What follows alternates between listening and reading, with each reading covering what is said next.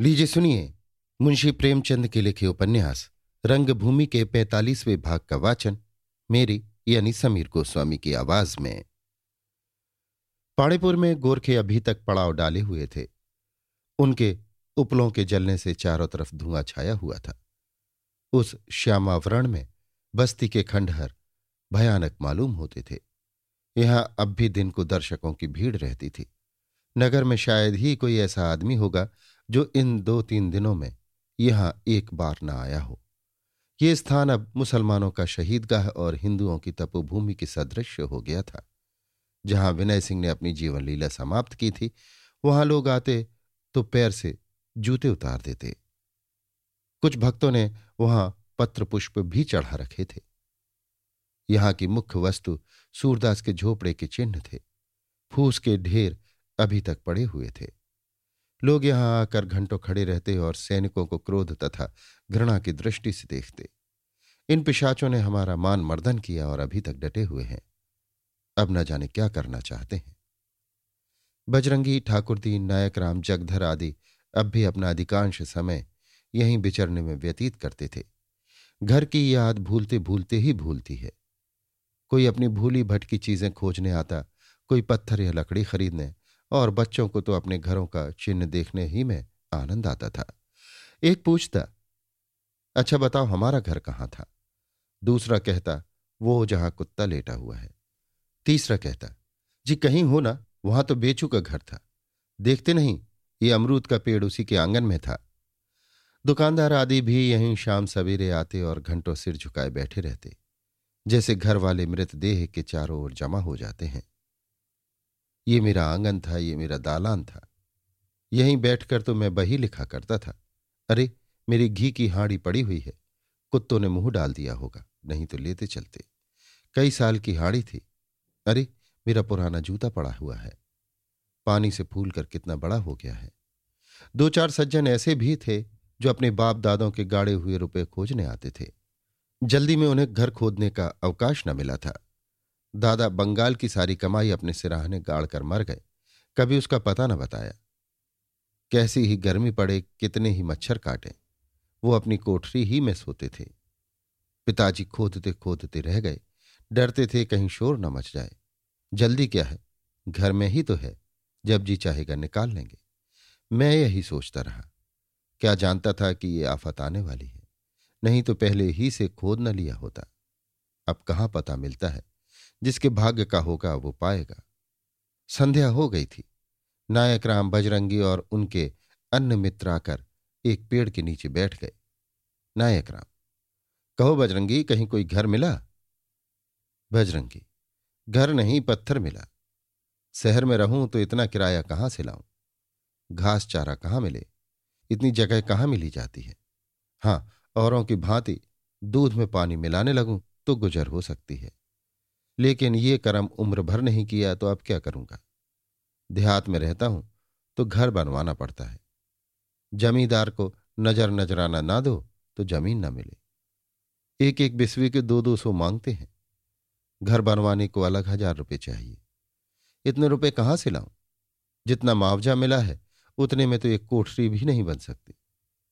मैं तो सोचता हूँ जानवरों को बेच डालूं और यहीं पुतली घर में मजूरी करूँ। सब झगड़ा ही मिट जाए। तलब तो अच्छी मिलती है और कहाँ कहाँ ठिकाना ढूंढते फिरें। जगधर, यही तो मैं भी सोच रहा हूँ। बना बनाया मकान रहने को मिल जाएगा, पड़े रहेंगे। कहीं घर बैठे खाने को तो मिलेगा नहीं। दिन भर खोचा लिए न फिरे, यहीं मजूरी की।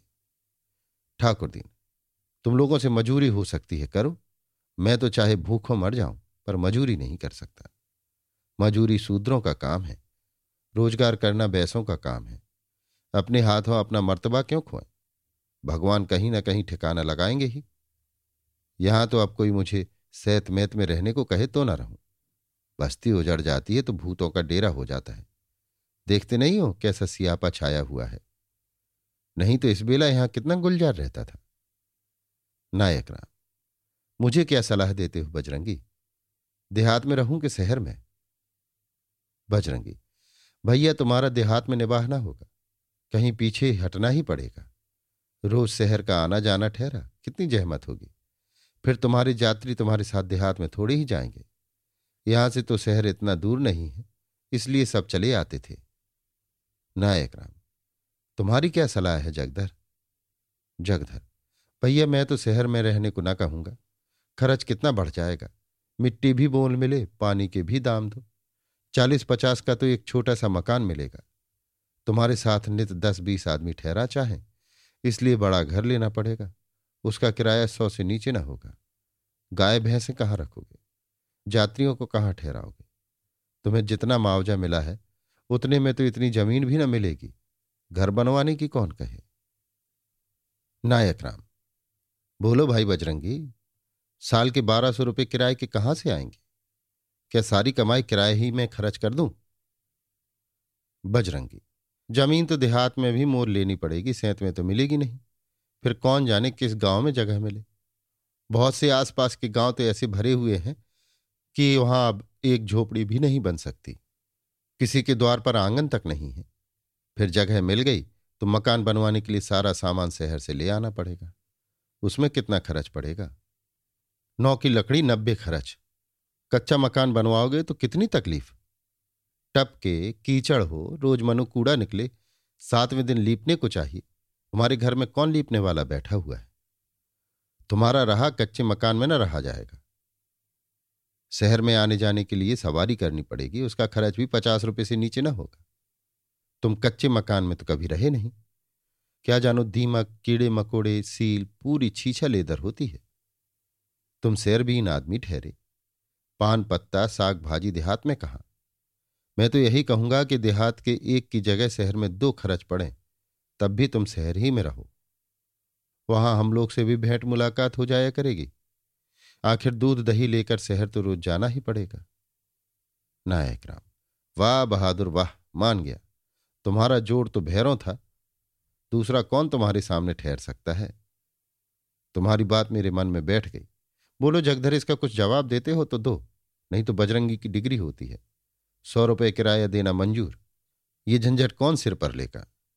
जगधर, भैया तुम्हारी मर्ज़ी है तो शहर ही में चले जाओ। मैं बजरंगी से लड़ाई थोड़े ही करता हूँ, पर देहात देहात ही है, शहर शहर ही।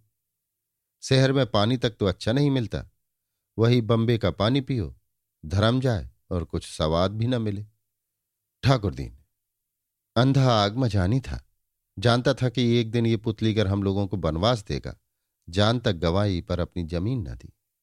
हम लोग इस किरंटे के चकमों में आकर उसका साथ न छोड़ते तो साहब लाख सिर पटक कर मर जाती, एक न चलती। नायक राम, अब उसके बचने की कोई आशा नहीं मालूम होती। आज मैं गया था, बुरा हाल था। कहते हैं रात को होश में था। जान सिवक साहब और राजा साहब से देर तक बातें की, मिठुआ से भी बातें की। सब लोग सोच रहे थे, अब बच जाएगा। सिविल सार्जेंट ने मुझसे खुद कहा अंधे की जान का कोई खटका नहीं है। पर सूरदास यही कहता रहा कि आपको मेरी जो सांसद करनी है, कर लीजिए, मैं बचूँगा नहीं। आज बोलचाल बंद है। मिठुआ बड़ा कपूत निकल गया। उसी की कपूती ने अंधे की जान ली। दिल टूट गया। नहीं तो अभी कुछ दिन और चलता। ऐसे बीर बिरले ही कहीं होते हैं। आदमी नहीं था, देवता था। बजरंगी। सच कहते हो भैया, आदमी नहीं था, देवता था। ऐसा शेर आदमी कहीं नहीं देखा। सच्चाई के सामने किसी की परवाह नहीं की, चाहे कोई अपने घर का लाट ही क्यों ना हो। घीसू के पीछे मैं उससे बिगड़ गया था, पर अब जो सोचता हूँ तो मालूम होता है कि सूरदास ने कोई अन्याय नहीं किया। कोई बदमाश हमारी ही बहु बेटी को बुरी नगाह से देखे तो बुरा लगेगा कि नहीं? उसके खून के प्यासे हो जाएँगे, घात पाएँगे तो सिर उतार लेंगे। अगर सूर्य ने हमारे साथ वही बर्ताव किया तो क्या बुराई की? घीसू का चलन बिगड़ गया था। सजा ना पाता तो न जाने क्या अंधेर करता। ठाकुर दीन, अब तक या तो उसी की जान पर बन गई होती या दूसरों की। जगधर, चौधरी घर गाँव में इतनी सच्चाई नहीं बरती जाती। अगर सच्चाई से किसी का नुकसान होता हो तो उस पर पर्दा डाल दिया जाता है। सूर्य में और सब बातें अच्छी थीं, पर इतनी ही बुरी बात थी। ठाकुर दीन, देखो जगदर सूरदास यहाँ नहीं है। किसी की पीठ पीछे निंदा नहीं करनी चाहिए। निंदा करने वाले की तो बात ही क्या, सुनने वाले को भी पाप लगता है। ना जाने पूर्व जन्म में कौन सा पाप किया था। सारी जमा जथा चोर मूस ले गए। ये पाप अब न करूँगा। बजरंगी हाँ जगधर ये बात अच्छी नहीं। मेरे ऊपर भी तो वही पड़ी है जो तुम्हारे ऊपर पड़ी। लेकिन सूरदास की बदगोई नहीं सुन सकता। ठाकुर दीन, इनकी बहू बेटी को कोई घूरता तो ऐसी बातें न करते। जगधर बहू बेटी की बात और है, हरजाइयों की बात और ठाकुर दीन, बस अब चुप ही रहना जगधर। तुम ही एक बार सुबह की सफ़ाई करते फिरते थे। आज हरजाई कहते हो, लाज भी नहीं आती? नायक राम, ये आदत बहुत खराब है। बजरंगी, चाँद पर थूकने से थूक अपने ही मुँह पर पड़ता है। जगधर, अरे तो मैं सूर्य की निंदा थोड़े ही कर रहा हूँ। दिल दुखता है तो बात मुँह से निकल ही आती है। तुम ही सोचो, विद्याधर, अब किस काम कर रहा? पढ़ाना लिखाना सब मिट्टी में मिला कि नहीं? अब ना सरकार में नौकरी मिलेगी, ना कोई दूसरा रखेगा। उसकी तो जिंदगानी खराब हो गई। बस यही दुख है, नहीं तो सूरदास का सा आदमी कोई क्या होगा? नायक राम, हाँ, इतना तो मैं भी मानता हूँ कि उसकी जिंदगानी खराब हो गई। जिस सच्चाई से किसी का अनभल होता है, उसका मुँह से ना निकलना ही अच्छा। है लेकिन सूरदास को सब कुछ माफ़ है। ठाकुर दीन। सूरदास ने इलम तो नहीं छीन लिया? जगधर, ये इलम किस बात का, जब नौकरी चाकरी ना कर सके? धर्म की बात होती तो यों भी काम देती। ये विद्या हमारे किस काम की आवेगी? नायक राम अच्छा ये बताओ कि सूरदास मर गए तो गंगा नहाने चलोगे कि नहीं? जगधर, गंगा नहाने क्यों नहीं चलूँगा? सबके पहले चलूँगा। कंधा तो आदमी बैरी को भी देता है। सूरदास हमारे बैरी नहीं थे। जब उन्होंने मिठुआ को नहीं छोड़ा, जिसे बेटे की तरह पाला तो दूसरों की बात ही क्या? मिठुआ क्या? वो अपने खास बेटे को न छोड़ते। नायक राम चलो देख आए। चारों आदमी सूरदास को देखने चले। अभी आप सुन रहे थे मुंशी प्रेमचंद के लिखे उपन्यास, रंगभूमि के पैंतालीसवें भाग का वाचन, मेरी यानी समीर गोस्वामी की आवाज़ में।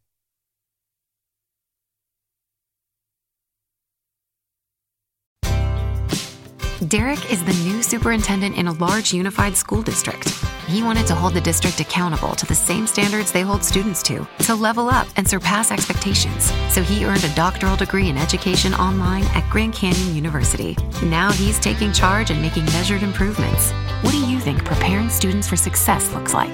GCU offers over 175 high quality online programs like this one. Find your purpose at Grand Canyon University. Visit gcu.edu.